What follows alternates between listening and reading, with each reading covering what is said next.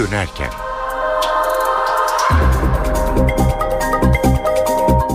İyi akşamlar. Eve dönerken haberler başlıyor. Ben Tayfun Ertan.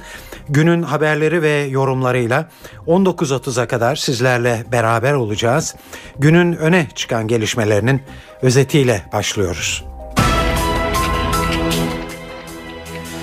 Suriye'de Esad'a bağlı birliklerin Türkiye-Suriye sınırındaki Tel Abyad sınır noktasını ellerinde tutan asi güçlere ateş açması üzerine bazı top mermileri Akçaabat ilçesine düştü. Patlamalarda en az 3 kişi hayatını kaybetti. Fenerbahçe'de Alex krizinin tarafları birbirlerini sert sözlerle eleştirdi. Fenerbahçe Başkanı Aziz Yıldırım, Alex Fenerbahçe Başkanı'nın üzerine çıktıysa ya ben ya o gidecekti diye konuştu. Irak'ta merkezi yönetim ülkede yabancı güçlerin bulunmasına izin veren anlaşmaların feshedilmesi çağrısında bulundu. Bu kararın hedefi Türkiye'nin Kuzey Irak'ın Bamerni kentinde bulunan askeri varlığını sona erdirmek. Başbakan Erdoğan'ın yeni anayasa çalışmalarına süre koymasına muhalefet tepki gösterdi. Muhalefet başbakanın bu şekilde Anayasa Uzlaşma Komisyonu'nun görevini fiilen sona erdirdiği düşüncesinde. Yaz saati uygulaması 28 Ekim'de sona eriyor. Pazar günü saatler bir saat geri alınacak. Ve Fransa'da ülkenin güneydoğusundaki Grenoble kenti yakınlarında iki Müslüman genç 20 kişilik bir grup tarafından linç edildi.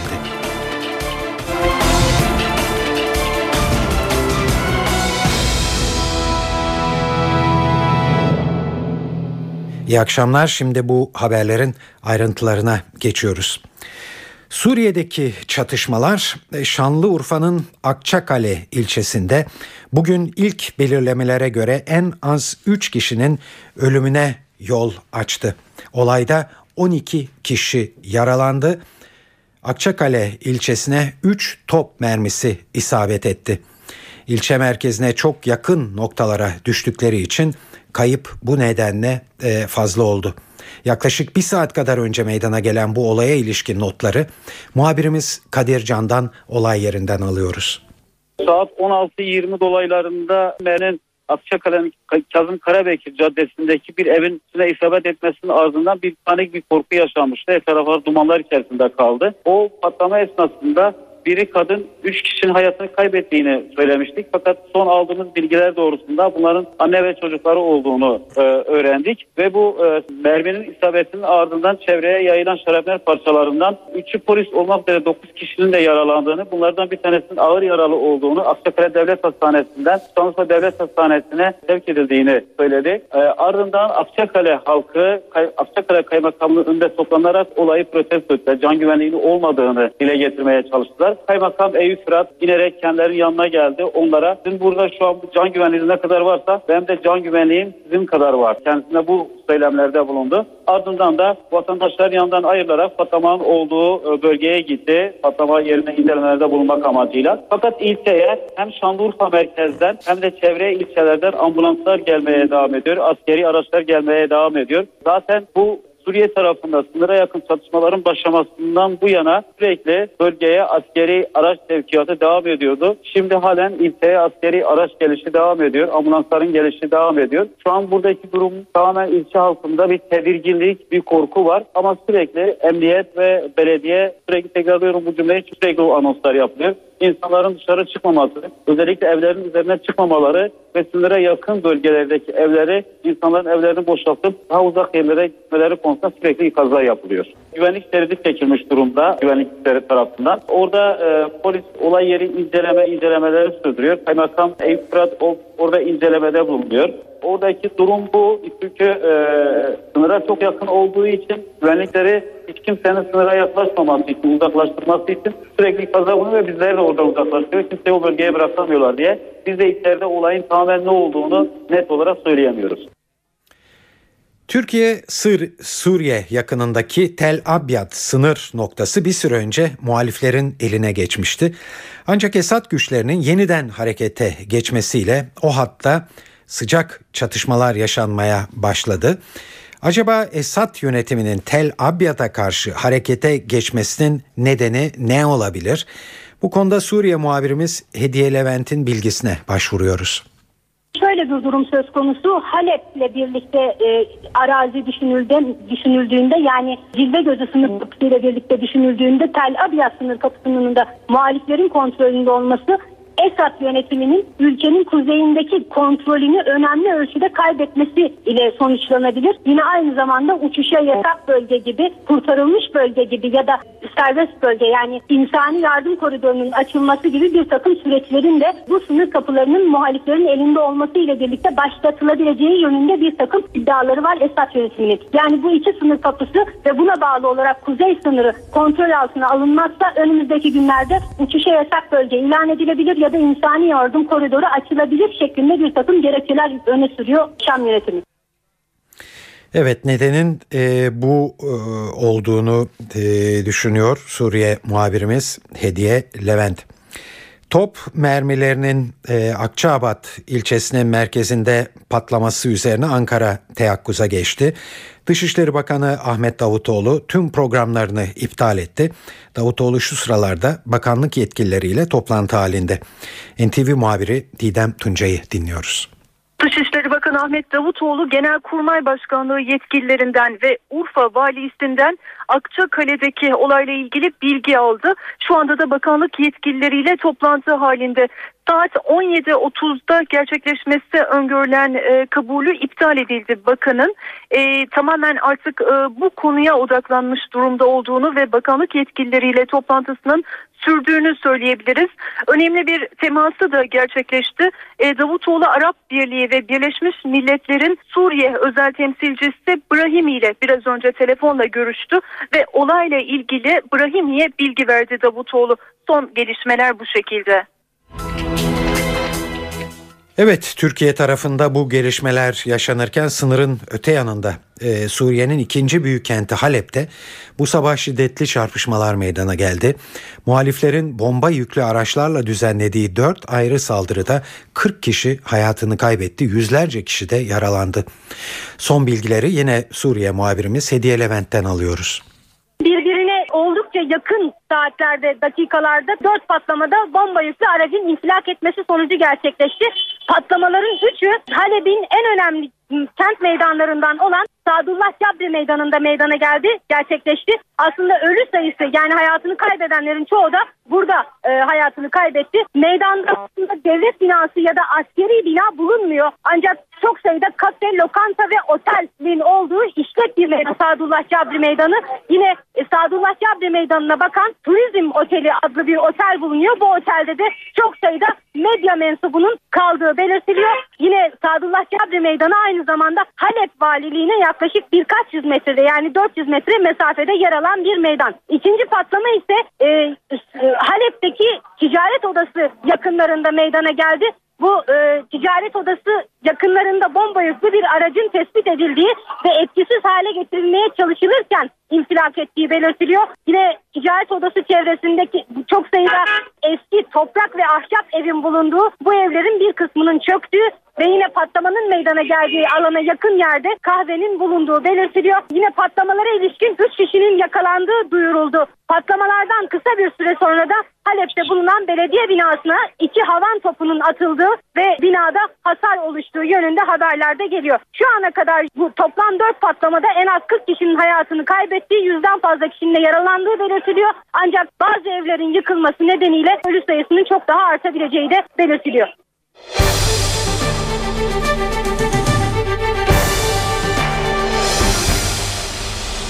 Fenerbahçe'de Alex krizi tarafların birbirlerine yönelik sert sözleriyle devam ediyor. Brezilyalı yıldız takımından ayrılışı ile ilgili olarak kişisel internet sitesinden dün akşam ayrıntılı bir açıklama yaptı ve Başbakan Başkan Aziz Yıldırım'la teknik direktör Aykut Kocaman'a yüklendi. Alex Aykut Kocaman'a neden kadro dışı bırakıldığını sorduğunda ben teknik direktörüm ve takımın liderliği bende. Ama sen çok büyüksün ve kuvvetlisin. Seni planlarım içerisine alamam. Bundan dolayı böyle bir karar aldım yanıtını aldığını ileri sürdü. Brezilyalı Yıldız Aziz Yıldırım'la görüşmesini de Son görüşme için başkanın odasına girdim ve 3 dakikada çıktım. Başkan kulüpteki 8 yıllık varlığıma 3 dakikada karar verdi ifadelerini kullandı. Alex'in bu sözlerine yanıt sabah saatlerinde geldi. Başkan Aziz Yıldırım çok sert bir üslupla Alex'i eleştirdi. Hayli öfkeliydi konuşurken. Alex'in Fenerbahçe camiasına saygısızlık yaptığını ileri sürdü. Ben Fenerbahçe'nin menfaati için değil 3 dakika saniyede karar veririm. Alex Fenerbahçe başkanının üzerine çıktıysa ya ben ya da o gidecekti dedi. Aziz Yıldırım konuşmasında Alex'in tercümanı Samet'i de sık sık şahit olarak gösterdi. Sen ne Sen düşünüyorsan ne biz onu düşünüyoruz dedi. Sen ne düşünüyorsan öyle olacak dedi. Ha, o ne dedi? Kalmak istiyorsan takımla birlikte kadroda olmayacaksın. E, gitmek istiyorsan da bunu da söyleyebilirsin dedi. Ben gitmek istiyorum dedi. Alex Bu kalbimi feshedin dedi. Evet. Öyle mi söyledi? Doğru. Yani Aziz Yıldırım sen şöyle de bir üç dakikada diyor. Ben Fenerbahçe menfaatleri için gerekirse saniyede karar verin. Öyle üç dakika falan yok saniyede karar verin. Ben Alex'i herkesten çok sevdim o daha iyi biliyor. Ama o gün nasıl çıktım alkışladım ve burada kalması için dirayet gösterdim. Bugün de gitmesi gerektiğine inandığım için kararı verdim. Eğer Alex Fenerbahçe başkanının üzerine çıkmışsa o zaman ya başkan gider ya Alex gider. Bunu kamuoyu da böyle bilecek. Daha geniş açıklamaları bütün bak şahidim bu çocuktur. Bütün konuşmalarımda bu var. Bunun da namusu şerefi varsa bütün konuşmaları salı günü veya önümüzdeki hafta bir basın toplantısı yapacağım. Orada anlatacağım. Alex'in sağ içindeki Alex'e ben de kefilim. Ama sağ dışındaki Alex'e değilim. Bunu da haftaya ben açıklayacağım. Ben anlatacağım her şeyi. Böyle şey olmaz. Fenerbahçe kulübünden kimse büyük değildir. Ve kendisine Samet dedim mi söyle kendisine yemek verelim veda için gerekeni yapalım. Ve Tolga Bey bununla bir konuştu mu seninle ona söylediniz mi? Konuştu söyledi. Ne dedi kendisi? İstemediğini söyledi. Evet. Evet Aziz Yıldırım'ın hemen ardından Alex'e bir yanıtta teknik direktör Aykut Kocaman'dan geldi. Kocaman, Alex de Souza ile görüşmesinde Alex'in iddia ettiği gibi sen çok büyüksün ve kuvvetlisin, seni planlarım içerisine alamam şeklinde bir ifade kullanmadığını söyledi. Dün Alex'in özellikle kendi adına süreci anlatırken kullandığı bir cümle beni çok rahatsız etti. Olayda kullandığı, sıralamaya yaparken kullandığı yani ana tema büyük ölçüde doğru. Bunu söylemem gerekiyor. Ama öbür taraftan birebir konuşmamızda çevirmenimiz Samet'le beraber, Samet Güzel'le beraber yaptığımız konuşmada sen çok büyüksün, ben seni idare edemiyorum gibi bir cümle asla geçmedi. Fenerbahçe kulübünde hakikaten büyük hizmetler verdi Alex. Gerçekten de büyük oyuncuydu. Her zaman söyledim, tekrarlıyorum. Şu anda da büyük oyuncular var Fenerbahçe kulübünde. Bunlarla beraber olmaktan, Alex'le beraber olmaktan zevk aldığım gibi onlarla beraber olmaktan da çok büyük zevk duyuyorum. Fenerbahçe'yi daha da büyütmeye çalışıyoruz. Bu gayret içindeyiz. Ancak e, sen çok büyüdün cümlesi bana ait değildir. Ali Bey basın toplantısı yapacaktı. Ben de rica edecektim. Ben de orada olayım. Ben de bir takım şeyler varsa, söylenmesi gerekiyor şeyler varsa onları söyleyeyim dedim. Çünkü hep ben suskun kalan, suskunluğu e, tercih eden insanlardan bir tanesiyim. Bunu da şuna inanarak yapıyorum. Zamanın herkese her zaman doğruyu göstereceğine inanıyorum. Gerçek doğruyu göstereceğine inanıyorum. Onun için hep bir adım geride bekliyorum. Doğruyken haklı olduğum konularda da hep bunu tercih ettim. Bundan sonra da böyle tercih edeceğim. Aziz Yıldırım ve Aykut Kocaman'ın bu açıklamaları yarın oynanacak kritik bir Avrupa Kupası maçı arifesinde geldi. Aziz Yıldırım daha önce cuma günü yapacağını açıkladığı basın toplantısını bile beklemedi. Aziz Yıldırım'ın Fenerbahçe taraftarı bölünmek isteniyor şeklindeki sözlerinin ne anlam taşıdığını NTV Spor yorumcusu Mert Aydın'a sorduk. Üslubu konusunda açıkçası Sayın Yıldırım 14 e, yıldır Fenerbahçe'nin başkanı. O yüzden bu üslup çok şaşırtıcı değil. Çok açıkça söylemek gerekirse daha farklı bir şey bekliyor muyduk onu bilemiyorum. Alex de Souza'nın söylediklerinin kamuoyunu yanıltıcı bir takım mesajlar içerdiğini düşünüyor olabilir. Dediğim gibi yüzde yüz haklı olabilir. Yalnız konuşurken şu ifadeleri kullandı. Ben 14 yıldır Fenerbahçe'yi bir kurum haline getirmeye çalıştık dedi. Ama hiçbir büyük kurum böyle bir basın toplantısı düzenlemez bu şekilde. Yani bunu da belirtmek gerekiyor.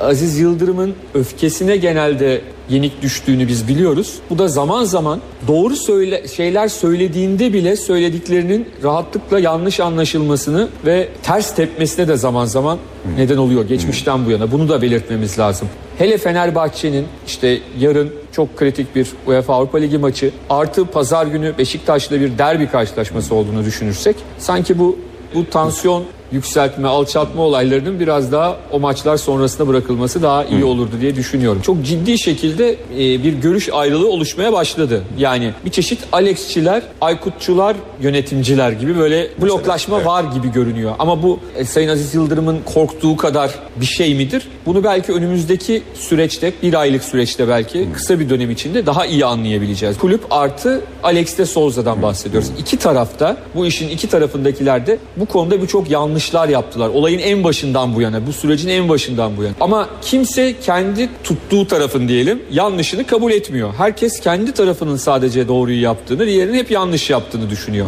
Bu keskin gruplaşma çok kötü bir şey. Yani bir çeşit hani ideolojik fark gibi oluşuyor ki hani sonuçta bahsettiğimizde bir politik ideoloji değil açıkça söylemek gerekirse. Basit bir olay yani anlatabildim mi? Bir kulübü krize sürükleyebilecek bir olay ama sonuçta nedeni, sonucu, gelişmeleri çok açık olan bir olaydan bahsederken bu kadar büyük bir kutuplaşma oluşması çok açıkçası sıkıcı. Hani bunu birisi özellikle mi yapıyor onu bilmem mümkün değil. Hani biliyorsa Aziz Başkan mutlaka haftaya açıklayacaktır. Ama böyle bir yola doğru gidildiği doğru.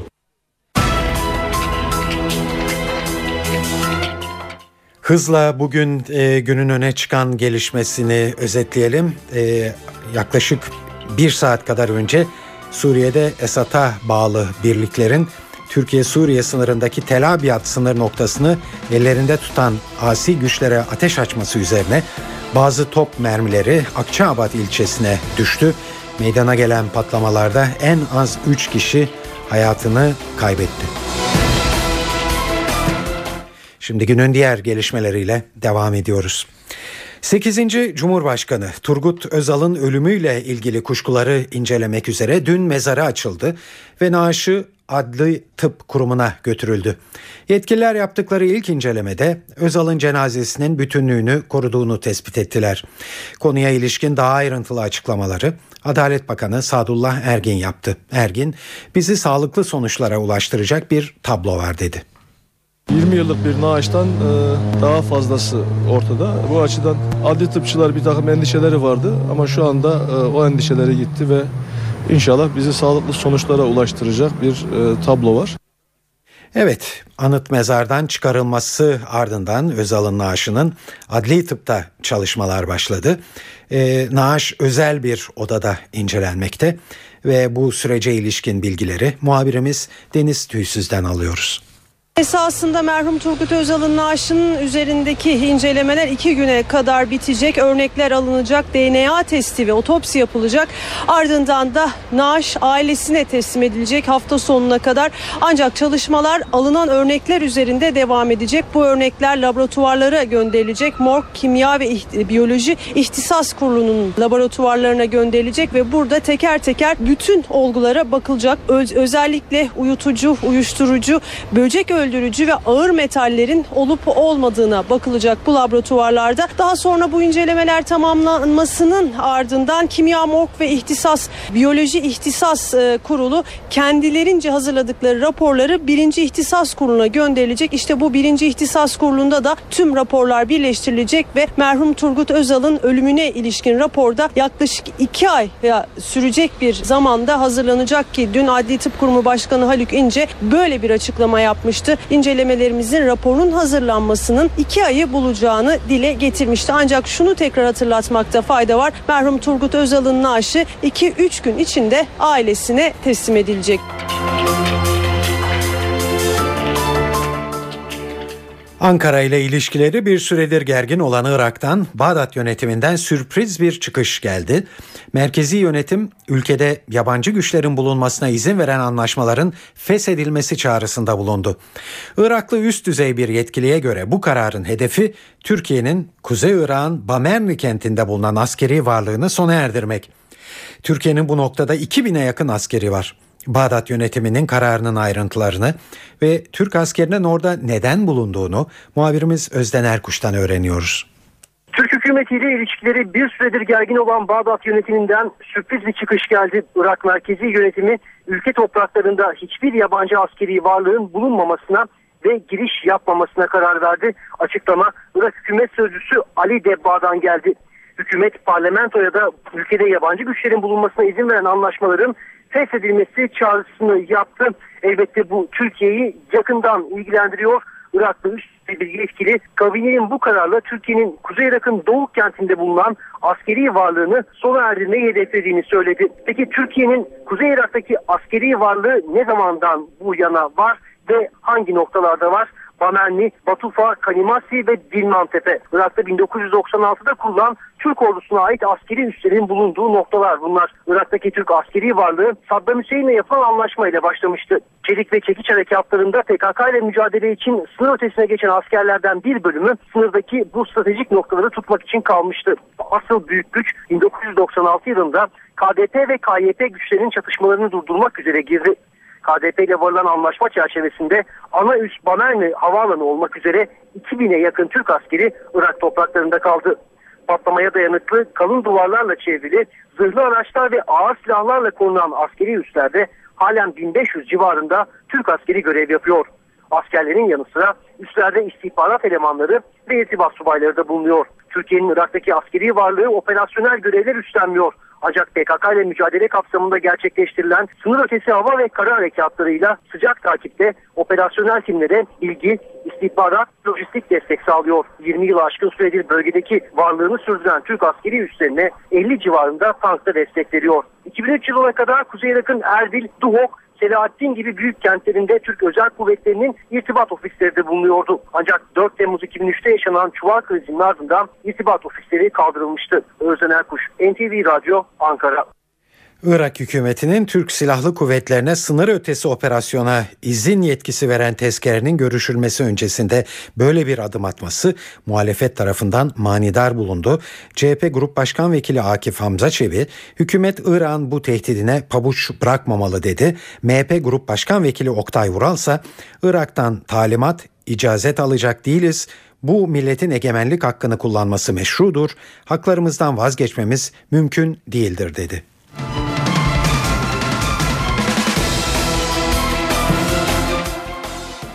Şimdi günün öne çıkan haberini hızla bir kez daha özetleyelim. Yaklaşık bir saat kadar önce Suriye'de Esad'a bağlı birliklerin Türkiye sınırı yakınındaki Tel Abyad sınır noktasını ellerinde tutan asi güçlere ateş açması üzerine bazı top mermileri Akçaabat ilçesine düştü. Patlamalarda en az 3 kişi hayatını kaybetti. E, bu olaydan sonra Ankara teyakkuza geçti. Dışişleri Bakanlığı ve Genelkurmay'da toplantılar yapılmaya başlandı. Ve en son aldığımız bilgi Dışişleri Bakanı Ahmet Davutoğlu Birleşmiş Milletler Genel Sekreteri Ban Ki-moon'la görüştü ve kendisine olay hakkında bilgi verdi.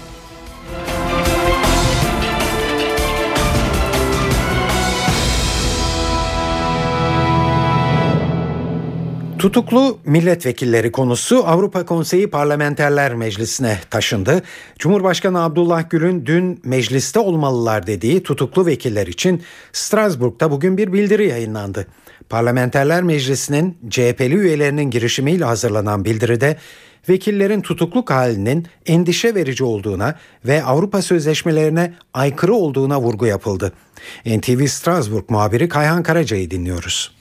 Türkiye'de tutuklu 8 milletvekilinin durumu Cumhuriyet Halk Partisi tarafından Avrupa platformuna taşındı. Söz konusu milletvekillerinin tutukluluk hali Avrupa Konseyi Parlamenter Meclisi'nin CHP'li üyeleri Gülşin Bilgehan, Haluk Koç ve Deniz Baykal'ın öncülüğünde bu sabah Strasbourg'da yayınlanan bir yazılı bildiriyle protesto edildi. Çoğunluğu Avrupa Konseyi Parlamenter Meclisi Sosyalist grubuna üye 30 Avrupalı parlamenterin imzasıyla yayınlanan bildiride tutuklu milletvekillerinin durumu endişe verici olarak tanımlanıp kendileriyle dayanışma içinde olunduğu vurgulanıyor. Tutuklu milletvekillerine yönelik uygulamanın Avrupa İnsan Hakları Sözleşmesi ile Birleşmiş Milletler'in sivil ve siyasi haklarla ilgili paktına aykırı olduğunun da dile getirildiği bildiride Türkiye'deki ilgili makamlara meşru biçimde seçilmiş vekillerin halk tarafından kendilerine verilmiş parlamenterlik görevlerini yerine getirebilmelerini sağlayacak koşulları yaratmaları çağrısında bulunuluyor. Bildiriyi imzalayanlar arasında Avrupa Konseyi Parlamenter Meclisi Sosyalist Grup Başkanı İsviçreli parlamenter Andreas Kroos ile Komünist Grup Başkanı Tiny Cox da yer alıyor. Yazılı bildirinin hukuksal bağlayıcılığı bulunmuyor. CHP'nin bu girişimiyle tutuklu milletvekillerinin durumu ilk kez Avrupa platformuna taşınmış oldu. Konunun şu anda Avrupa Konseyi tarafından hazırlanmakta olan Türkiye Siyasi Denetim raporuna da girmesi bekleniyor. Kayhan Karaca, NTV Radyo, Strasbourg. Başbakan Erdoğan'ın yeni anayasa çalışmaları konusunda ilk kez bir süreden söz etmesine muhalefet tepki gösterdi. Anayasa Uzlaşma Komisyonu'nun CHP'li üyesi Atilla Kart, biz başbakanın izin verdiği kadar çalışacak değiliz dedi. Biz başbakanın izin verdiği kadar çalışacak değiliz. Biz gene demokrasi adına, hukuk adına anayasa yapım sürecinde katkımızı sunmaya devam edeceğiz. Sayın Başbakan protokole de riayet etmiyor. Kendisini bu anlamda da protokolün üstünde gören sakat bir demokrasi anlayışına sahip. MHP'li Özcan Yeniçeri ise başbakanın sözlerinin Anayasa Uzlaşma Komisyonu'nun resmen olmasa bile fiilen görevini sona erdirdiği düşüncesinde. Bu söylemler aslında Anayasa Uzlaşma Komisyonu'nun faaliyetlerini sona erdirmiştir. Adalet ve Kalkınma Partisi Türkiye Cumhuriyeti yurttaşları için yeni anayasa istemiyor. Adalet ve Kalkınma Partisi Tayyip Erdoğan için yeni anayasa istiyor. Erdoğan Cumhurbaşkanı olması durumunda hem partiyi hem de ülkeyi tek başına ve güçlü biçimde yönetebilmek için yeni bir anayasaya ihtiyaç duyuyor. Başbakan Erdoğan dün Uzlaşma Komisyonu yıl sonuna kadar yeni anayasa ile ilgili çalışmalarını bitiremezse diğer partilere bizi meşgul etmeyin diyerek kendi yolumuza devam edeceğiz demişti.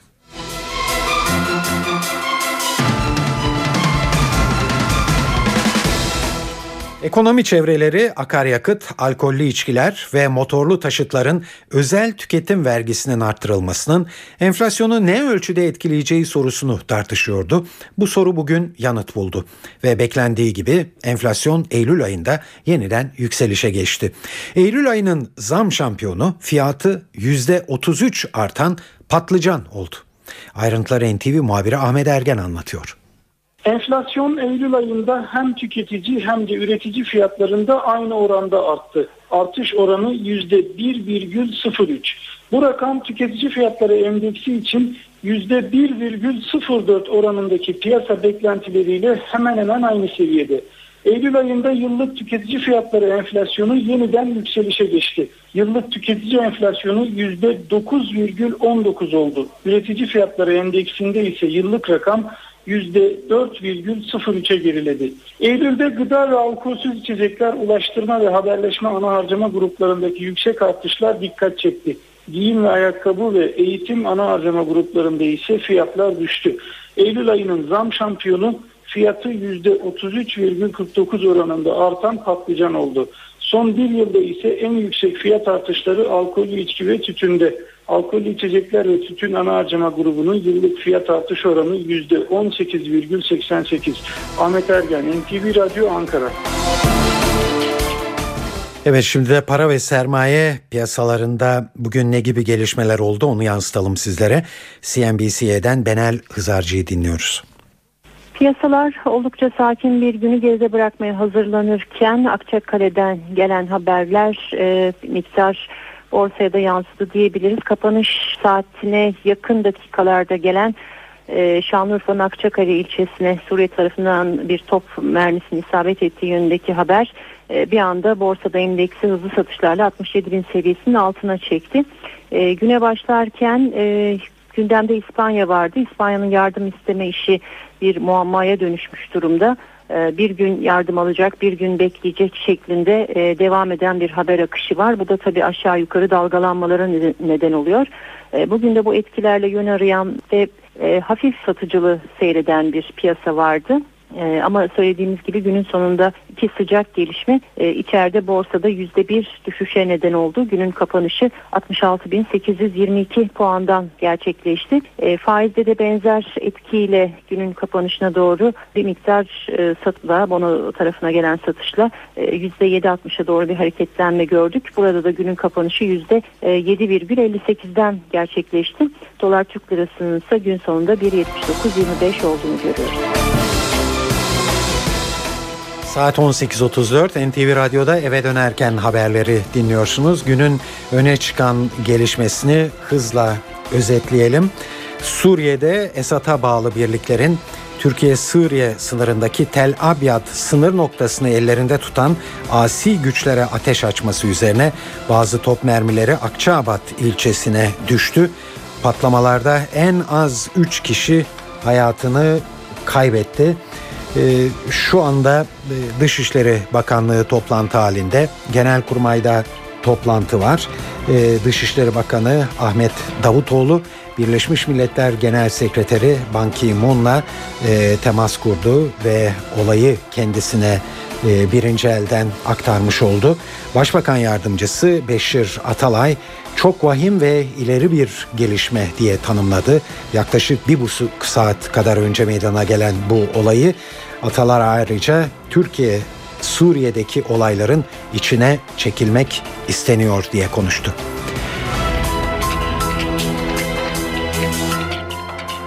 Türkiye'de afet riski altındaki binaların yıkımına cuma günü başlanıyor. Ancak çarpık kentleşmenin ve kaçak yapıların en yaygın olduğu illerden Adana'da dönüşüm için bugünden düğmeye basıldı. Seyhan ilçesinde onlarca bina yıkıldı. 10 bin konutluk yeni bir yaşam merkezi kurulması için de ilk temel atıldı. Ayrıntıları NTV muhabiri Hasan Uylaş anlatıyor.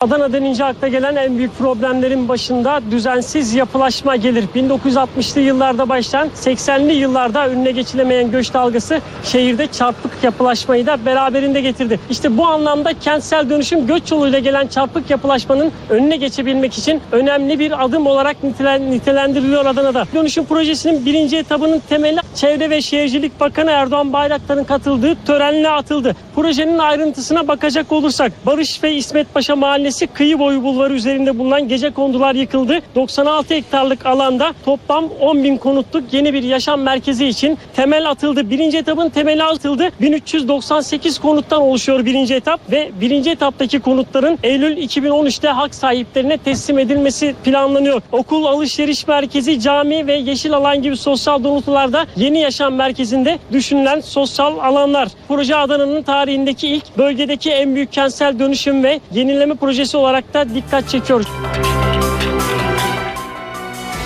Yaz saati dediğimiz ileri saat uygulaması 28 Ekim'de sona eriyor. 28 Ekim pazar günü saatler sabah 4'te 1 saat geri alınacak. Bu düzenleme her yıl Avrupa Birliği üyesi ülkelerle aynı zamanda yapılıyor. Yaz saati uygulaması gün ışığından daha fazla yararlanmak ve elektrik tasarruf etmek için gerçekleştiriliyor.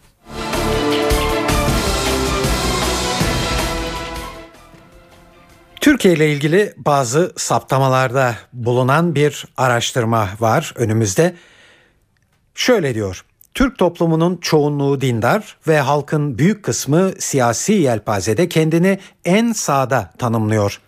Sosyal ilişkilerde ise 47 Avrupa Konseyi üyesi ülkeler arasında insanların birbirine en az güven duyduğu ülke Türkiye. Ordu ise son yıllarda bir miktar itibar yitirdi. Evet az önce de söyledik bu çarpıcı saptamalar Bahçeşehir Üniversitesi'nden Profesör Yılmaz Esmer'in her yıl yenilediği Türkiye'de Değerler Atlası adlı araştırmasında yer aldı. Hazırlanan raporda toplumun röntgeni çekildi, değişim dinamiğinin nasıl seyrettiğine bakıldı. Evet çalışmanın mimarı Profesör Yılmaz Esmer, NTV muhabiri Can Ertuna'nın sorularını yanıtladı. Zaman içinde büyük bir değişim yok. Yani son 20-22 yıla baktığınız zaman Türkiye 20 yıl önce de dindar bir toplumdu. Bugün de dindar bir toplum. Dünyada ve Avrupa'da nerede duruyor derseniz Avrupa'da en dindar bir iki toplumda. Yani belki Malta, belki bir iki küçük ülke daha Ortodoks ülkelerden bir iki tanesi. Onun dışında Türk toplumu gerçekten dine büyük önem veriyor. Biraz da şu güven meselesini konuşan bireyler arasında bir güven krizi yaşandığı yönünde bir saptama o kalın cilde yansımış. Aynı zamanda ona bir de kurumlara yönelik güven endeksimizde nasıl değişimler var onu da eklerseniz yanıtını. Efendim kişiler arası güven. Yani bu tabii aile içi güvenden, yakınlarınıza, arkadaşınıza, eşinize, dostunuza güvenden bahsetmiyorum. O geleneksel toplumun özelliğidir. Ailesine geleneksel toplum çok güvenir problem aile dışında, yakın çevre, mahalle, köy dışında kimseye güvenememektir. Bilmiyorum amiyane bir tabir kullanabilir miyim ama herkeste bir acaba kazık yer miyim korkusu var. Bu korkuyla yaşanıyor ve bu yüzden de Türkiye kişilerin birbirine genel olarak birbirini tanımayan kişilerin birbirine güveninin en düşük olduğu ülkelerden. Orduya dönük çok fazla soru işaretinin çıktı. Rağmen hala ordu birinci sırada ama bir düşüş var. Ama ciddi bir düşüş var. Adalet ne? Adalet orada da böyle bir dalgalanma görüyoruz son 20 senedir. Bir iniyor bir çıkıyor. Son birkaç senedir birkaç puan düşmüş durumda. Ee, Avrupa Birliği mesela Avrupa Birliği böyle 1990'da neyse bugün de o dalgalanmalar var ama 22 yıl önce yüzde 35-38 civarındayken Avrupa Birliği'ne güvenenler bugün de öyle. İlginç bir şekilde 20, 20 küsur yılda bir şey değişmemiş. Ee, son 5-6 yılda hükümete duyulan güven büyük bir artış göstermiş. Türk halkı nasıl bir lider seviyor? Türk halkı otoriter bir lider seviyor. Hatta Türk halkının önemli bir kısmı güçlü bir lider diyor ancak bu ülkeyi yönetmeli ve düze çıkarır. Saat 18.45 günün öne çıkan gelişmesine bir kez daha özetleyelim. Yaklaşık bir buçuk saat kadar önce meydana geldi bu olay. Suriye'de Esad'a bağlı birliklerin Türkiye-Suriye sınırındaki Tel Abyad sınır noktasını ellerinde tutan asi güçlere ateş açması üzerine bazı top mermileri Akçaabat ilçesine düştü ve patlamalarda 5 kişi hayatını kaybetti. Dışişleri Bakanlığı'nda toplantı yapılmakta Ankara'da. Genelkurmay'da toplantı yapılmakta. Dışişleri Bakanı Davutoğlu bir süre önce Birleşmiş Milletler Genel Sekreteri Ban Ki-moon'la görüştü ve olay hakkında bilgi verdi kendisine. Başbakan Yardımcısı Beşir Atalay'dan bir açıklama geldi. Çok vahim ve ileri bir gelişme diye tanımladı Beşir Atalay bu olayı ve Türkiye Suriye'deki olayların içine çekilmek isteniyor diye konuştu. Bu konudaki ayrıntıları e, saat başında dinleyebileceksiniz. Şimdi biz dışarıda, dış dünyada en çok sözü edilen haberlerle devam ediyoruz.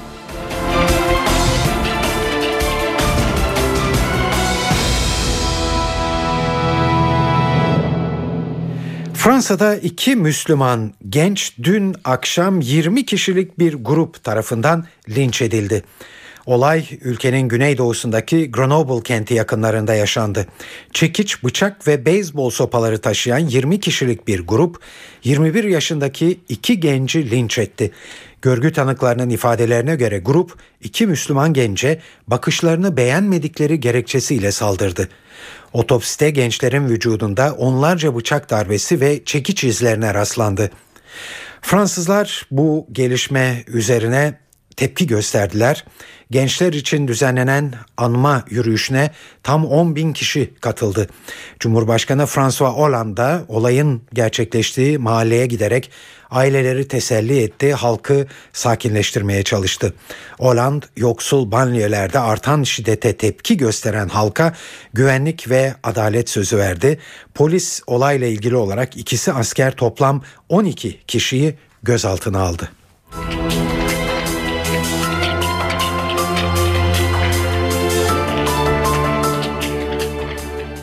İsrail'de siyasi arena karıştı. Başbakan Benjamin Netanyahu ile Savunma Bakanı Ehud Barak'ın arası açıldı. Nedeni ise Netanyahu'nun Savunma Bakanı Barak'a yönelttiği suçlama. Netanyahu'nun yakın çevresine Barak için Amerika ziyaretinde benim ve Obama'nın arasını açmak için çaba harcadı. Kendisini ılımlı bir kurtarıcı olarak göstermeye çalıştığı dediği belirtiliyor. Ehud Barak ise Amerika ziyaretinde ülke çıkarına uygun olarak hareket ettiğini belirterek başbakandan gelen bu suçlamayı yalanladı. İki siyasetçinin ülkede erken seçim tartışmalarının yaşandığı bir dönemde karşı karşıya gelmesi dikkat çekiyor. 2013 bütçesinde sosyal programlarda kesinti yapmak isteyen Başbakan Netanyahu koalisyon gereği desteği alamazsa erken seçime gitmeyi planlıyor. Bu durumda seçimler Ekim yerine Şubat'a çekilecek ve anketler Netanyahu'nun Likud partisinin seçimlerde en fazla oyu alacağını gösteriyor. Netanyahu'nun yine koalisyon oluşturmak zorunda kalsa da rahatlıkla koltuğunu koruyacağı konuşulmakta.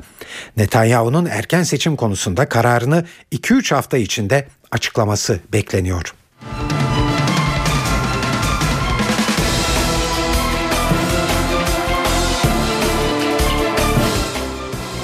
Avrupa'daki nükleer tesislerin çoğu sorunlu. Kıta genelinde bulunan 143 nükleer tesiste yapılan incelemeler bu sonucu ortaya koydu. Hazirandan bu yana yürütülen stres testleriyle doğal afet ve insan hatası sonucu oluşabilecek riskler araştırıldı. Basına sızan rapor 143 nükleer tesisin hemen hepsinde çok sayıda sorun olduğunu gösteriyor. Özellikle 4 nükleer tesis için tehlike üst seviyede. Adı açıklanmayan bu tesislerde elektrik kesintisi yaşanması durumunda güvenlik önlemlerinin devreye girmesinin zaman alacağına dikkat çekiliyor. Raporda çoğu nükleer tesisin güvenlik ve teknolojik altyapılarının iyileştirilmesi gerektiği belirtilirken kapatılmaları yönünde bir tavsiye yer almıyor. Yenileme projesinin faturası da çıkarılmış. Buna göre bu tesisleri elden geçirmek 25 milyar euroya patlayacak. Nükleer tesislerin hatalı konumu da raporda not edilmiş. 47 nükleer tesisin yerleşim alanlarına 30 kilometre uzaklıkta olduğuna ve sızıntı halinde bu durumun yaratacağı risklere dikkat çekiliyor. Japonya'da meydana gelen nükleer facia Avrupa ülkelerinin nükleer stratejilerini gözden geçirmesine neden olmuştu. Almanya 2022'ye kadar tüm nükleer tesislerini kapatıp çevre dostu teknolojilere ağırlık verme kararı alırken Fransa başta olmak üzere diğer Avrupa ülkeleri nükleer enerjiye yatırımı arttırmıştı.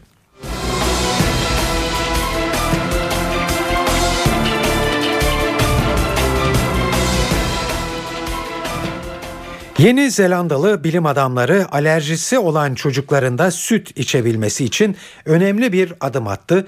Bilim adamları alerjiye neden olan proteini üretmeyen bir inek klonladı. İşlemin tamamen güvenli olduğu belirtiliyor ancak klonlanan ilk ineğin bir eksiği var o da kuyruğu. Ancak çalışma genetiği değiştirilmiş yani GDO'lu ürünlere savaş açanların tepkisini çekti. Zira son olarak Fransa'da yapılan araştırmada genetiğiyle oynanmış gıdaların kanser yaptığı sonucu ortaya çıkmıştı. Genleri değiştirilmiş inekten alınan sütün ne gibi sonuçlar doğuracağı henüz bilinmiyor.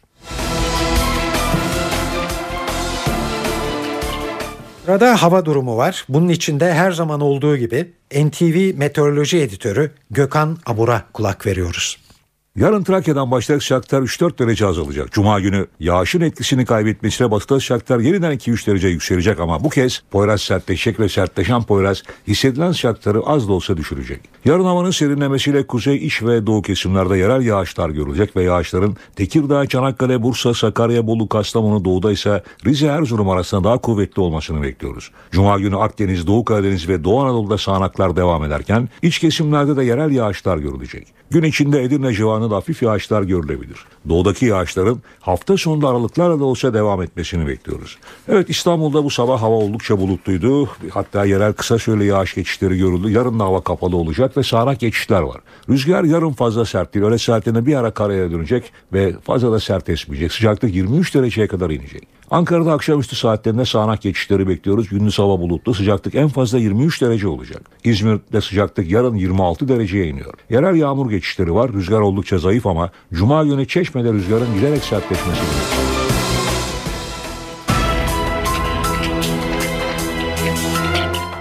Suriye'deki iç savaş ortamı Şanlıurfa'nın Akçakale ilçesini etkiledi.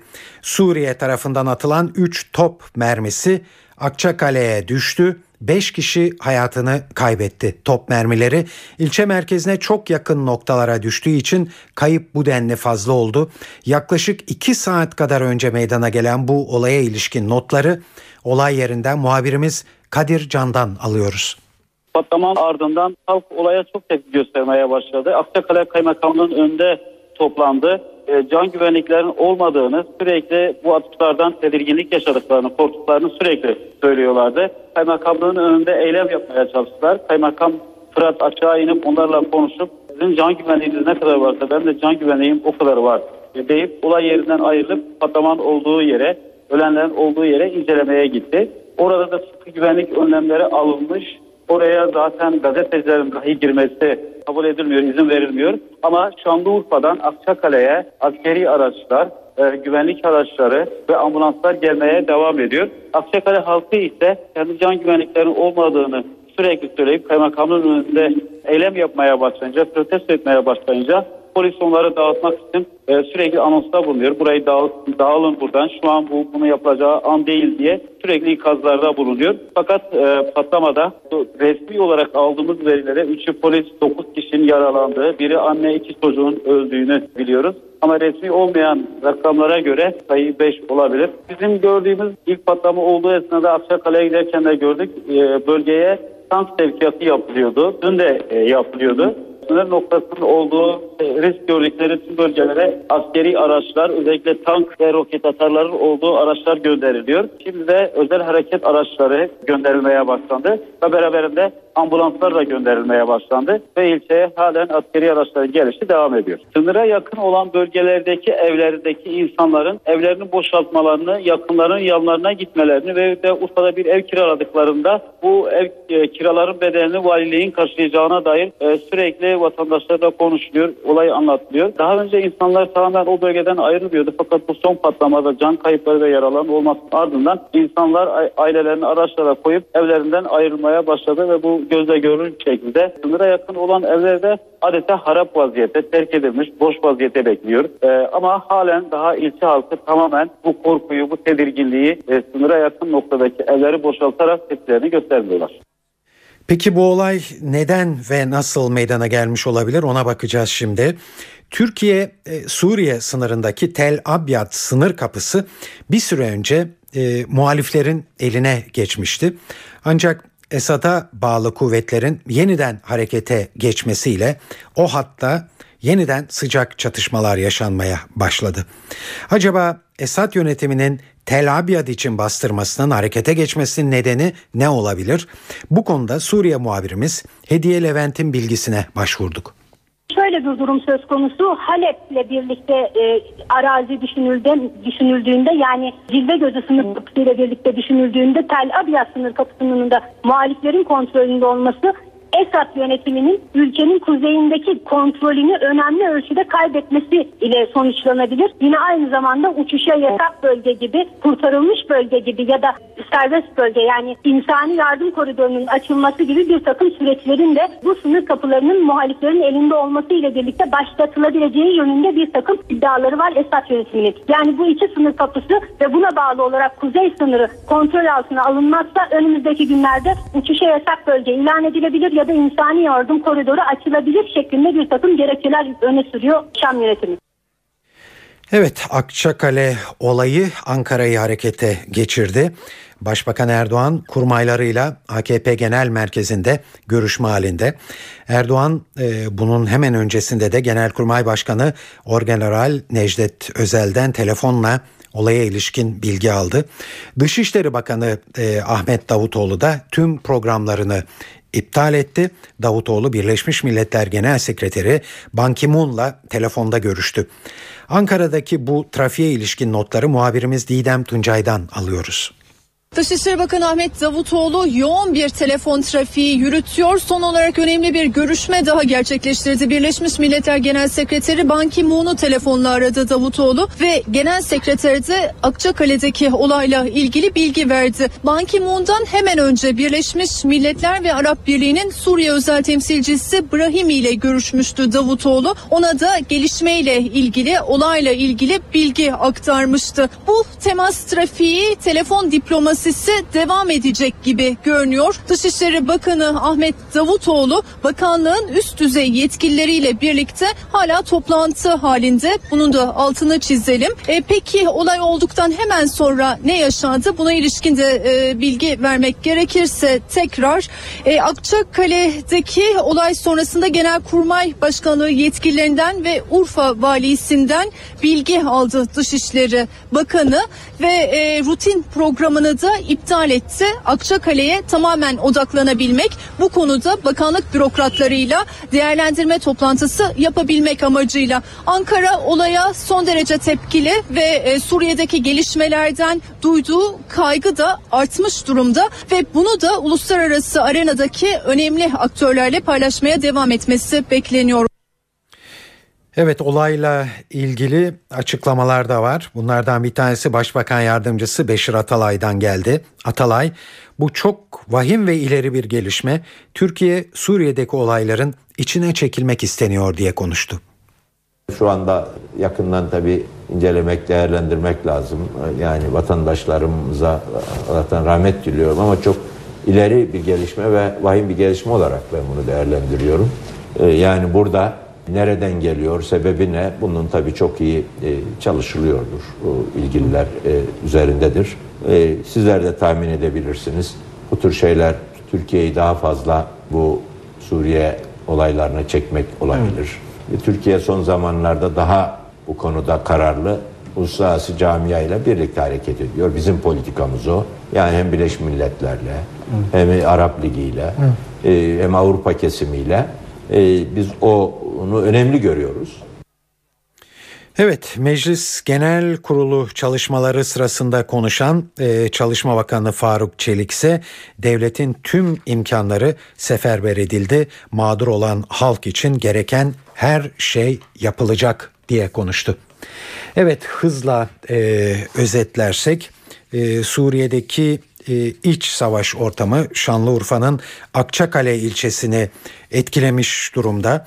Suriye tarafından atılan 3 top mermisi Akçakale'ye düştü yaklaşık 2 saat kadar önce ve olayda 5 kişi hayatını kaybetti. Top mermileri Akçakale'nin merkezine çok yakın noktalara düştüğü için kayıp e, yüksek oldu ve e, bazı yaralananlar da var. Bunlardan iki tanesinin ağır olduğu söylenmekte. Evet bunlar e, Türkiye tarafında bu olaylar e, yaşanırken sınırın öteki yanında e, Suriye'nin ikinci büyük kenti Halep'te bu sabah şiddetli patlamalar oldu. Muhaliflerin bomba yüklü araçlarla düzenlediği dört ayrı saldırıda 40 kişi hayatını kaybetti, yüzlerce kişi yaralandı. Bu konudaki son bilgileri de Suriye muhabirimiz Hediye Levent'ten alıyoruz. Oldukça yakın saatlerde, dakikalarda dört patlamada bomba yüklü aracın infilak etmesi sonucu gerçekleşti. Patlamaların üçü Halep'in en önemli kent meydanlarından olan Sadullah Cabri Meydanı'nda meydana geldi, gerçekleşti. Aslında ölü sayısı yani hayatını kaybedenlerin çoğu da burada e, hayatını kaybetti. Meydanda aslında devlet binası ya da askeri bina bulunmuyor. Ancak çok sayıda kafe, lokanta ve otelin olduğu işlek bir meydan Sadullah Cabri Meydanı. Yine e, Sadullah Cabri Meydanı'na bakan Turizm Oteli adlı bir otel bulunuyor. Bu otelde de çok sayıda medya mensubunun kaldığı belirtiliyor. Yine Sadullah Cabri Meydanı aynı zamanda Halep Valiliğine yaklaşık birkaç yüz metrede yani 400 metre mesafede yer alan bir meydan. İkinci patlama ise e, e, Halep'teki ticaret odası yakınlarında meydana geldi.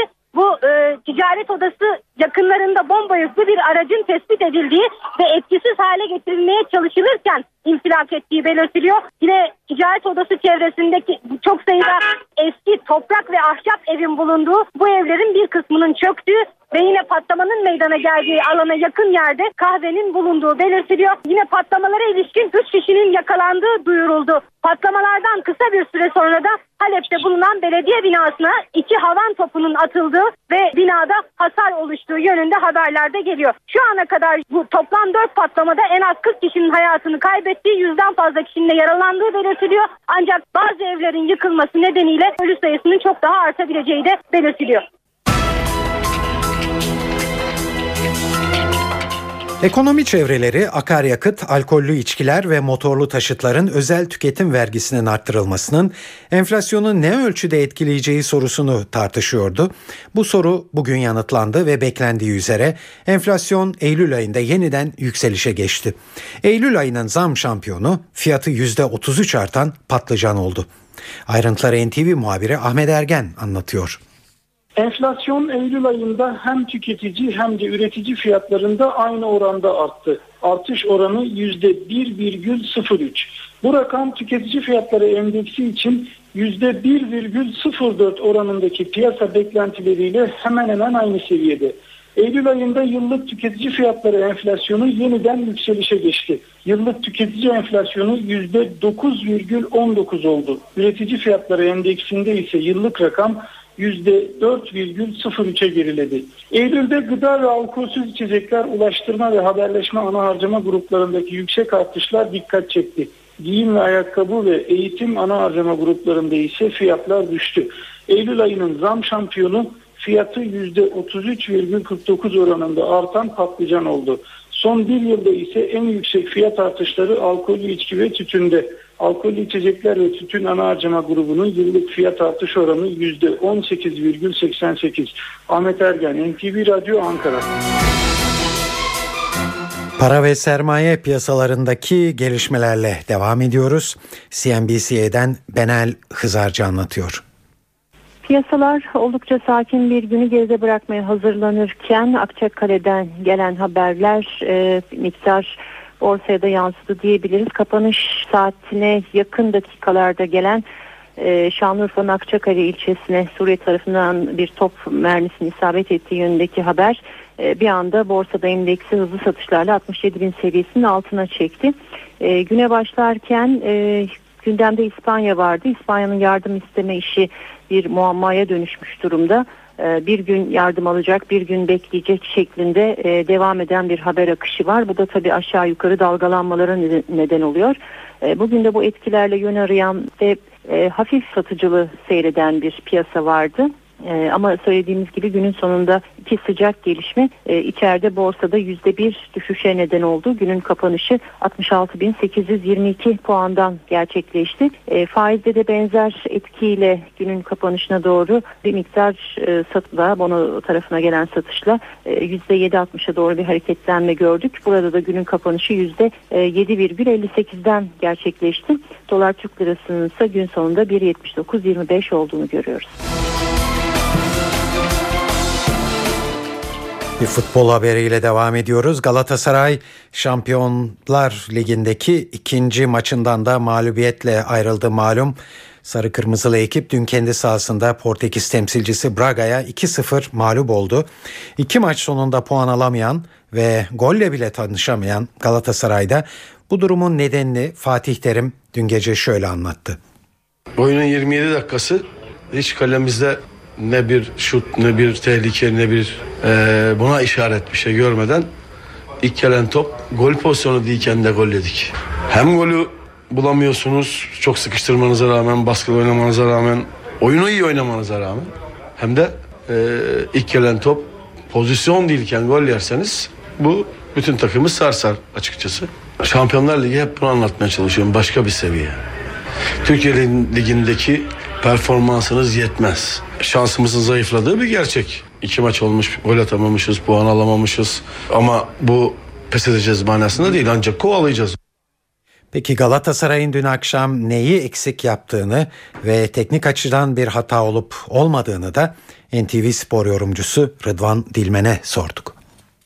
1-0'dan 2-1'lik Manchester United skoru fena olmadı. Şimdi kaldı 4 maç.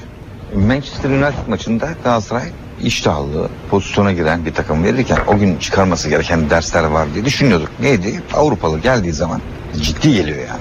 Bugün dört tane pozisyona girdiler. iki tane gol attılar. Dörtte iki. Buna karşılık Şimdi Fatih Terim'in bir buçuk yıldır söylediğimiz Şampiyonlar Ligi'ne göre yorumlarımız şuydu. Bir tarz var. 4-4-2 dersiniz, 4-2-4 dersiniz. Vieira'yı oynatarak aslında Ebu'yu de Rier'i de sokarak, e, oyuna sokarak ciddi riskli bir takım. Şimdi acaba Avrupa kupalarında hoca Necati tipinde bir forvet, orta saha özellikli bir oyuncu oynatır veya hücumdan birini oynatmayıp orta sahayı mı beşler? Beşlemeli diye yorum yapıyordum ben kendim adıma öyle düşünüyorum. Çünkü gerçekten aslında son yıllara baktığımız zaman son bilmem kaç maçtır biz Avrupa kupalarında maç kazanamıyoruz. Yani o kadar Avrupalılar farklı ki bizden. Maalesef biz o durumlara geldik. Aksar maçından farklı mı oynar diye düşünüyoruz. Farklı da oynamalıyı düşünüyoruz. Şimdi teknik direktör şöyle bir tercih. Hayır arkadaş benim için Aksar maçı da bir, Braga maçı da bir diyor. Şimdi oyuna bakıyoruz. Evet Aksar maçı gibi. Evet Aksar maçı gibi. Japon kale maç. Bir 3-5 dakikalık bir görüntünün dışında tek kale maç. Kenarlara iniyor. Oyuncu değişikliğine bakalım. Elmander'i sokarken Emre'yi ön libero'ya çekiyor. Emre'yi çıkarıp Yekta'yı koyuyor. Hep ofansif oyuncularla. Oyunun son bölümünde sağda Burak, solda Aydın, çift santfor Elmander'e Umut. Umut'u maç boyu hiç görmedim bak ben. Ofansif Selçuk, ofansif Emre'li sol bek Veyer'li devam ediyorsunuz oyuna. Şimdi burada bunu bir tarz elde e, yapabiliriz ama puan maçı yapıyorsun sonuçta. Evet Beşiktaş'ta Ricardo Quaresma'ya af çıkmadı. Portekizli Yıldız ligin devre arasına kadar takımdan ayrı çalışmak durumunda kalacak.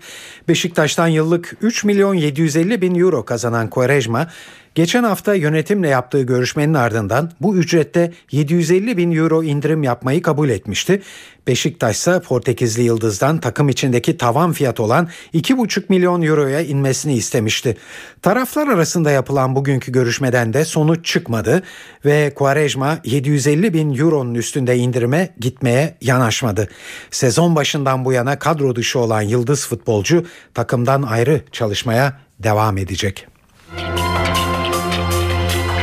Gelelim kültür ve sanat dünyasından haberlere. Size çeşitli etkinliklerden bir derleme sunuyoruz.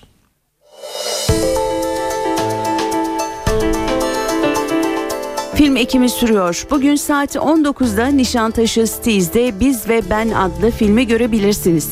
Günümüzün en yenilikçi yönetmenlerinden Michel Gondry imzalı film, Amerikan gençliğine benzersiz bir bakış sunuyor. Beyoğlu sinemasında da No adlı film var. Pablo Larraín'in yönettiği bu film, Şili diktatörü Augusto Pinochet ile geçen uzun ve zulüm dolu yılların sona erdiği, generalin iktidardan indiği o benzersiz anı yeniden yaşatıyor. Film saat 21.30'da başlayacak.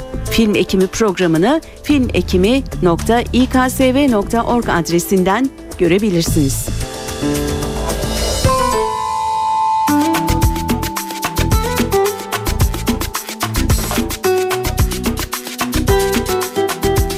22.si düzenlenen Akbank Jazz Festivali de bugün başladı. Festival programından bugün için iki önerimiz var. Akbank Sanat'ta The Snow Owl olarak da tanınan virtüöz Juan Sebastian Garcia Herreros bir konser verecek.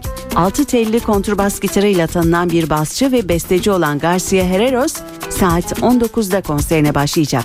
Festival etkinliklerinden The Three Ladies of Blues grubunun konserine ise Babylon ev sahipliği yapacak.